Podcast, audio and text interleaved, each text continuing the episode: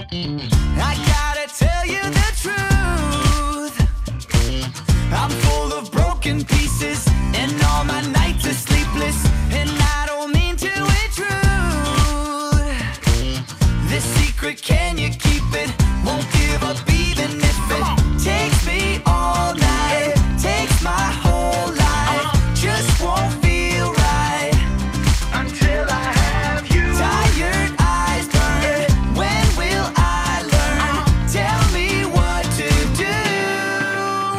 Hola, ¿qué tal? Es un gran placer estar con ustedes hoy en la represa cibernética. Me acompañan Luis Laborda, Leonora Chapman, Leonardo Jimeno y Pablo Gómez Barrios. Les presentamos el Castor Cibernético de este viernes 2 de marzo en vivo y en directo por Facebook Live, pero que también está en vivo y en directo en YouTube y en nuestro sitio internet rcinet.ca. ¿No es Así cierto, es. mi querido Leonardo? Así dicen los que saben. Ok, les recordamos que la versión ah, audio de este programa la podrán escuchar también en el sitio internet rcinet.ca el viernes, este viernes 2 de marzo, el sábado 3 y el domingo 4 de marzo. Esta versión tendrá la música agregada de que esta semana está a cargo del conocido grupo de Montreal Simple Plan y que no escucharemos acá en el programa en Facebook Live porque la técnica no nos los permite. Así es, mi Así querido no, no es la técnica, justamente es que Facebook, eh, por una cuestión de derechos de autor, como uno sabe, no, no, no permite la difusión de, de- de piezas musicales dentro de su eh, live. No, you, no lie, no sleep without you. Go crazy in the go crazy without you. Every dream, every nightmares about you. I can't lie, I love the first sight. Love the first night I took my first bite. I'm insane when I take aim. Like King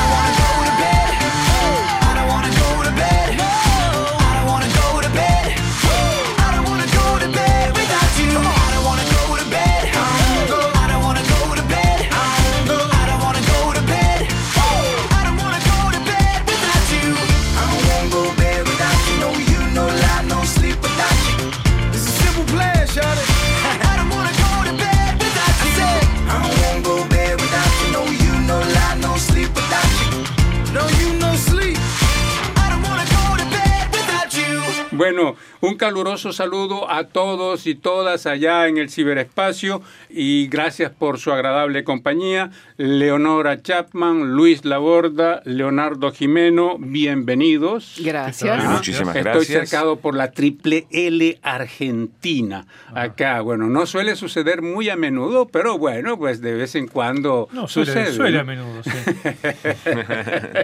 También tenemos visita hoy acá en el Castor Cibernético. Tenemos la visita del escritor y académico chileno-canadiense Leandro José Leandro Urbina. Para la necesidad del programa lo vamos a llamar simplemente Leandro. Bienvenido, Leandro. Gracias.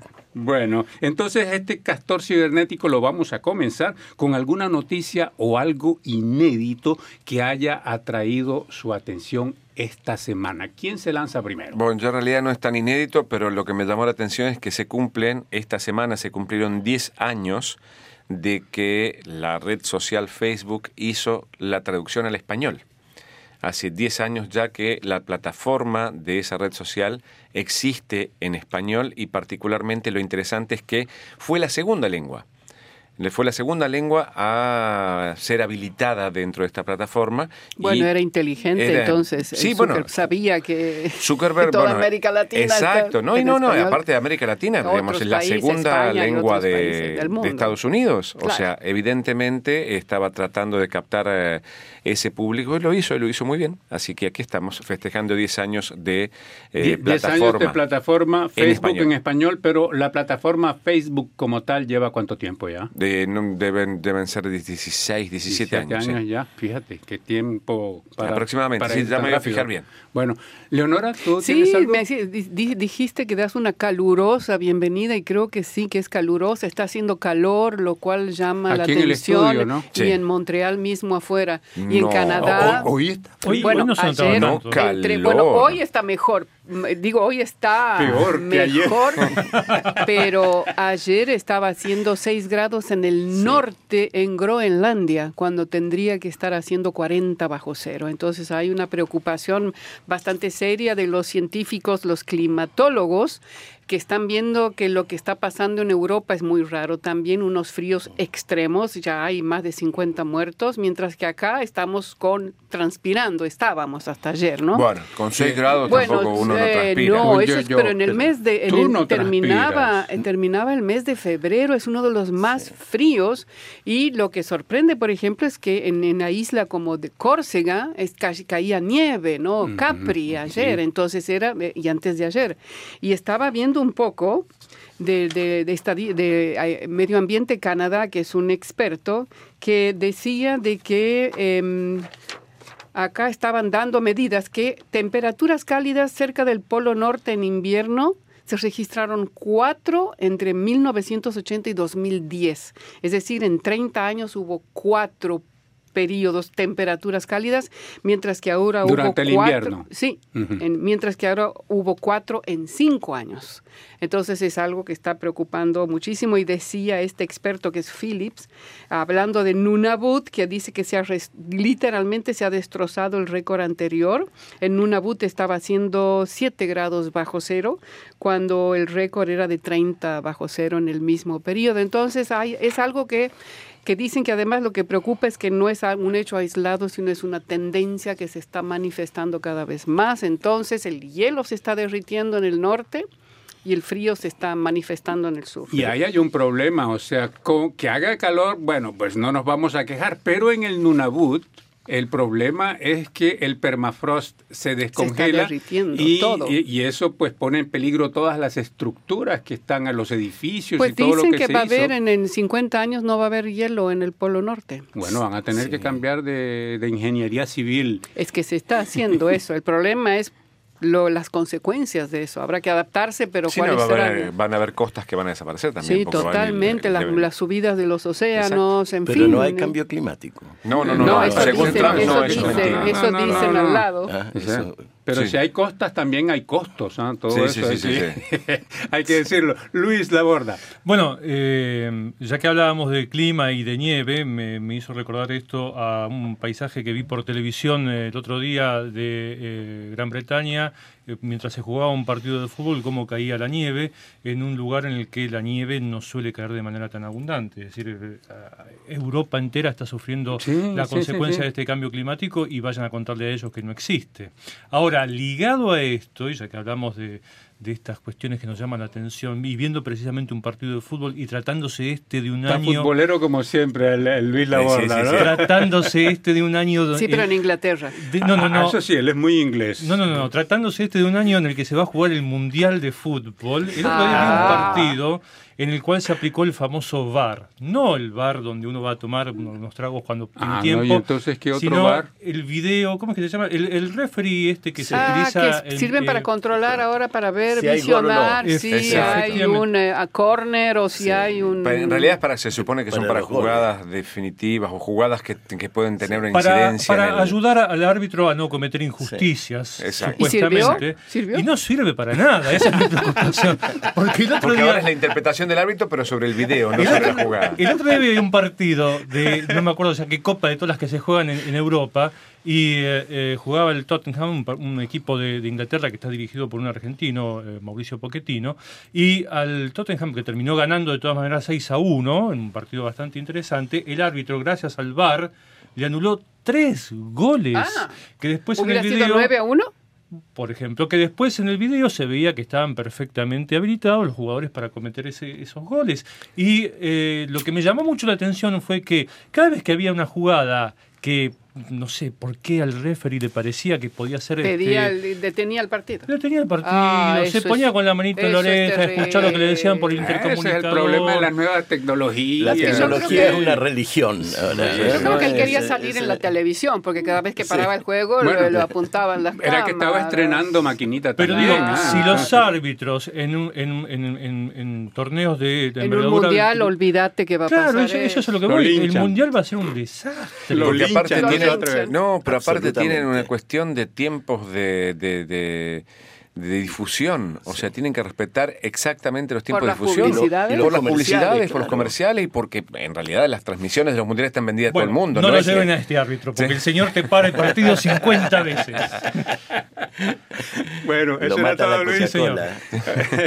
Leandro, ¿tú tendrías algo así eh, que haya traído tu atención esta semana acá en Montreal? Yo sé que tú estás de paso, pero bueno, Sí, pero acá en Montreal, no sé, en la mañana estaba mirando. a- acércate el- un el- poquitito más del micro. Estaba mirando el, el diario y aparecía la noticia de que Trump empezó hoy día a tuitear a las cinco y media de la mañana. Sí, ese Ah, hombre trabaja ¿no? mucho, Sí. no duerme. Sí, sí. Y ve tele todo el día. Bueno, trabaja. Trabaja, sí. Imagínate a las 5 de la mañana ya está trabajando. Sí. Sufre insomnio. Bueno, y a mí lo que me llamó la atención es una noticia económica. Ahí va. Ah, bueno. Ahí va. Sí. Serio, serio. Ah, sí, sí, sí, sí, sí. Nos Resu- aumentan el salario. Ah, ojalá. ojalá y esa fuera. Como los médicos. Chantal dice que sí, que está de acuerdo con que Como nos los aumenten el salario. exacto. Exacto. Ellos no tienen ni siquiera que pedir aumento, se lo dan solos. Sí. Así que, bueno, pero eh, se presentó el presupuesto Ajá, federal es esta verdad, semana. sí. Sí, y, y no le voy a hablar de las cifras del presupuesto federal porque esa- eso no nos importa. Pero bueno, eh, entre las medidas eh, que contiene este presupuesto, eh, figura el anuncio de la muerte, bueno, de la muerte digo yo, del retiro de los billetes de mil dólares de, de- de la Ah, circulación. Yo que lo tengo uno en cada Yo ni siquiera ahora- vi, nunca vi uno. Esa era la pregunta. ¿Han, ¿Y han ahora tenido ustedes alguna hacer? vez? No ¿Han los tenido usa alguna vez? nadie. ¿Qué es voy que a hacer ocupa yo? menos espacio. Bueno, esa es la razón. Esa ¿Ah, sí? es una de las razones. La- el retiro del, eh, del billete en particular de mil dólares, porque retiraron otros, retiraron el de uno, el de dos, uno de 25 que yo ni siquiera sabía que existía o Yo que tampoco. existió, y el de 500. Pero el de mil lo retiran porque Que nadie lo la usa. policía, no, hay 740 mil eh, en eh, circulación en este momento, Oh. todavía en la actualidad. ¿En todo Canadá? En todo Canadá, sí, 740 mil ¿Y billetitos de ¿Y esos. quién los tiene? Porque Y no bueno, no, eso yo nunca, bueno, vi una vez a alguien que me lo mostró de lejos y eso fue todo, ¿no? Pero nunca lo pude tener, uno de mil. Y la, una de las razones es porque la Policía Federal, la RCMP, la Gendarmería Real de Canadá, eh, pidió que se retiraran para en el marco de la lucha contra el lavado de dinero, la lucha contra el narcotráfico y eh, eh, la falsificación de billetes, por, y además de eso, porque la- le permite a los criminales desplazar grandes sumas de dinero En poco en- lugar. en, en poco espacio, en poco volumen. Entonces, una de las formas de, de pelear contra, de luchar contra la criminalidad es justamente pues de disminuirles las posibilidades de que lo puedan hacer y sacándoles el billete de a mil que les Y facilitaba que la pongan vida. de vuelta los de un dólar. Sí. O sea, que las maletas más grandes van a ser ahora. Que paguen todo con monedas. Sí, claro. Bueno, Leo- Leonardo, ¿hay alguna reacción en Facebook eh, de No me nuestra ahora gente? fijo.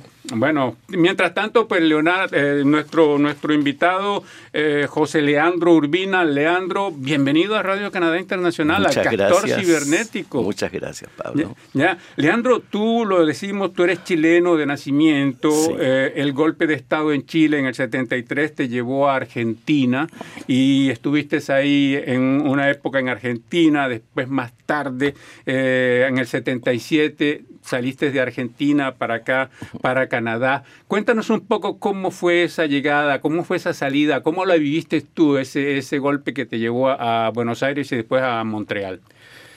Ah, hay que recordar esas cosas.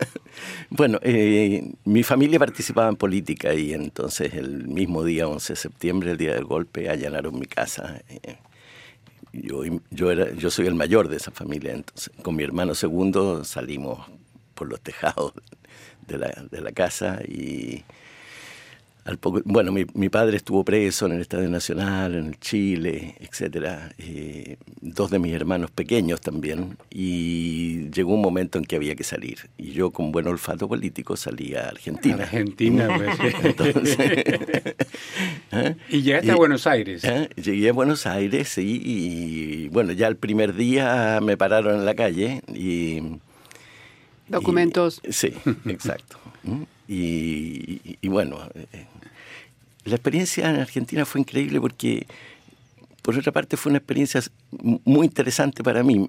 Me sentía muy provinciano viniendo de Santiago de Buenos Aires, ¿viste? Y, y yo me habría quedado en Buenos Aires si hubiera sido posible, pero no, no fue posible. Llego más a Montreal, tengo amigos grandes acá y... Okay. Entonces tú no, no, viviste como tal no acá viví en como Montreal. tal en Montreal, no. Ok, entonces, pero, pero, ibas y venías de Montreal a Ottawa. Mucho, mucho, sí. sí. Ah, okay. Montreal es más entretenido que Ottawa. Y en esa época, te digo, en el año 77, tomarse un expreso de máquina... No había. Había que ir a un lugar, un lugar que era de los italianos. Italianos allá en, en la calle San sí. Laurent. Eh, no, no, en, En en Ottawa. Ottawa. En Ah, en Ottawa. ok. Sí, en, en- estaba en Bronson, creo, y había una cola en la mañana de gente esperando.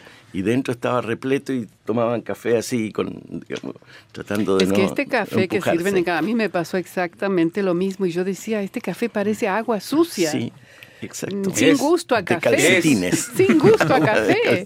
No, es, eso es una Sí. sorpresa. Nosotros somos ese grandes tipo- tomadores de agua sucia. Sí, Ah. sí. Pero bueno, ahora eso es un café que tomo aquí en el trabajo cotidianamente, así que ya no me quejo Ya, más. sí. Sí. Pero aquí lo hacemos agua sucia, pero Es fuertecita, ¿no? exacto, Sí, pero sí. cuando Agua quiero el buen café, tengo que irme a otro lado. Sí, sí. No, eso, eso era, era terrible. Y eh, Leonardo, eh, ahora sí Ahora hay sí alguna tengo reacción de, ya nuestros oyentes. Nuestro Hay querido Javier González. Nungaray nos dice Canales Américas Café, muchos saludos amigos, aquí iniciando mi visita semanal al programa, muchos saludos a Leandro. Así que Ah, está bueno, es un sí, de México. El que Sí, escribe. Javier Ya. González Nungaray es un amigo que siempre nos, nos, Nos sigue. nos desde México. siguiendo. Bueno, y tú, Leandro, entre otras cosas, esa historia, una parte de, de la historia acá en, en Canadá en- y, y en Montreal también, porque hay esta, esta novela que se llama ah, Cobro Revertido, que explica de alguna forma eh, una parte de la vida del personaje, ¿no? O sea que no, no, no es autobiográfico, pero bueno, me imagino que te inspiraste de alguna forma de, eh, en, en lo que el exilio representó para, para, para esta comunidad chilena que estaba aquí en Montreal. Sí. Este cobro revertido sí, sí está establecido en Montreal. En ¿no? Montreal, sí. Bueno, porque Montreal, como te digo, es una ciudad mucho más entretenida. O sea, el escenario, haber puesto Ottawa de escenario, digamos, con eh, saliendo de un ministerio y llegando a otro, no, no, no. Sido- sí, la- la- las posibilidades de retomar la vida, pasando por encima del trauma y de todo eso, no era tan fácil.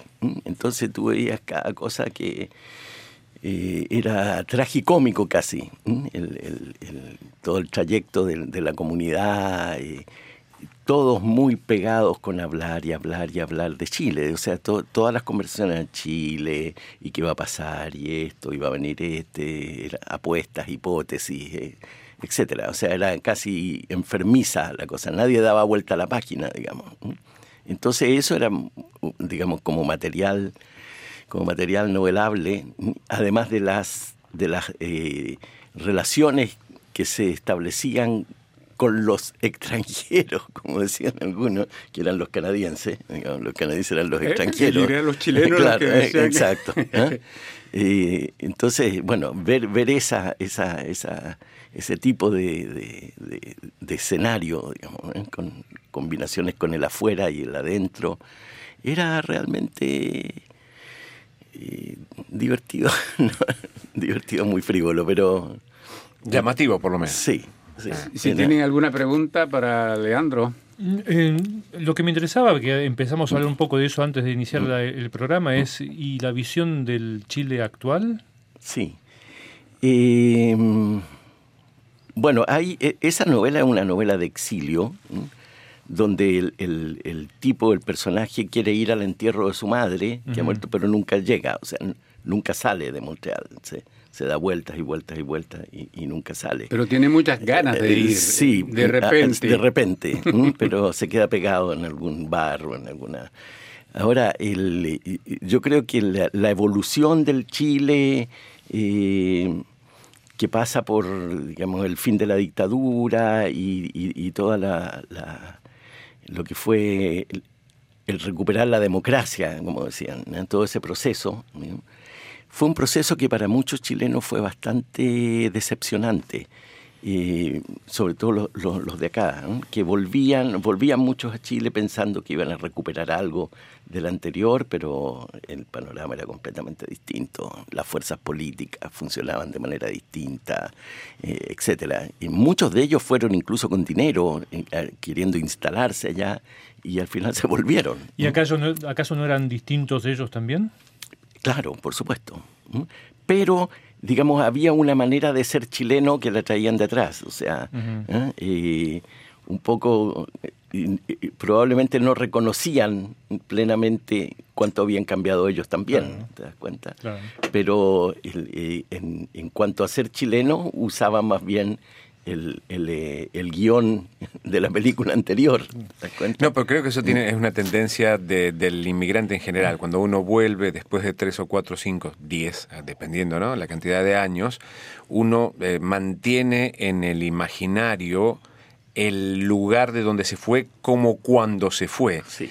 Uno crece, el lugar crece, las personas de empresas, de comunicaciones y, y- y cuestiones así, en sus eh, mm, aparatos personales tienen tapadas las cámaras. Claro. Claro, sí, sí, leí sobre eso también, es cierto. O sea, eh, cuando uno le hace una entrevista a Zuckerberg y uno ve que el, la, la laptop de Zuckerberg tiene un pedazo de cinta negra, Claro. es porque es como Sí. dudoso, digamos, ¿no? Y es porque Zuckerberg te la vende, pero no la compra. Exacto, exacto. Bueno, ellos dicen que a sus hijos no los dejan jugar, digamos, con los No. juegos electrónicos No. ni. ¿eh? No, por algo será. Sí.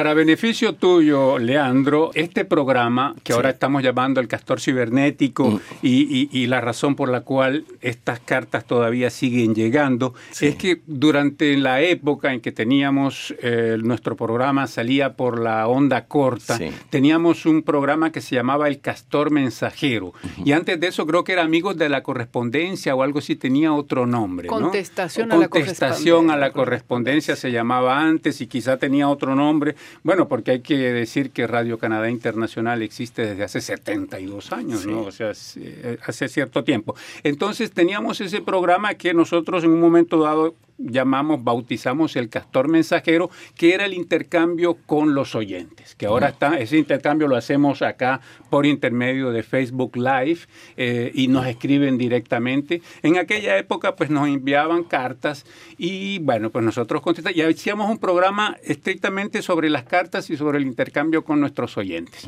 Entonces pues esa, digamos que esa tradición, por llamarlo de alguna forma, quedó y cuando ya entramos nosotros acá en la era cibernética en el, a partir de, del 2012, del 25 de junio, porque cortaron la onda, conta, la onda corta el domingo 24 de junio y el lunes 25 estábamos trabajando ya en Internet.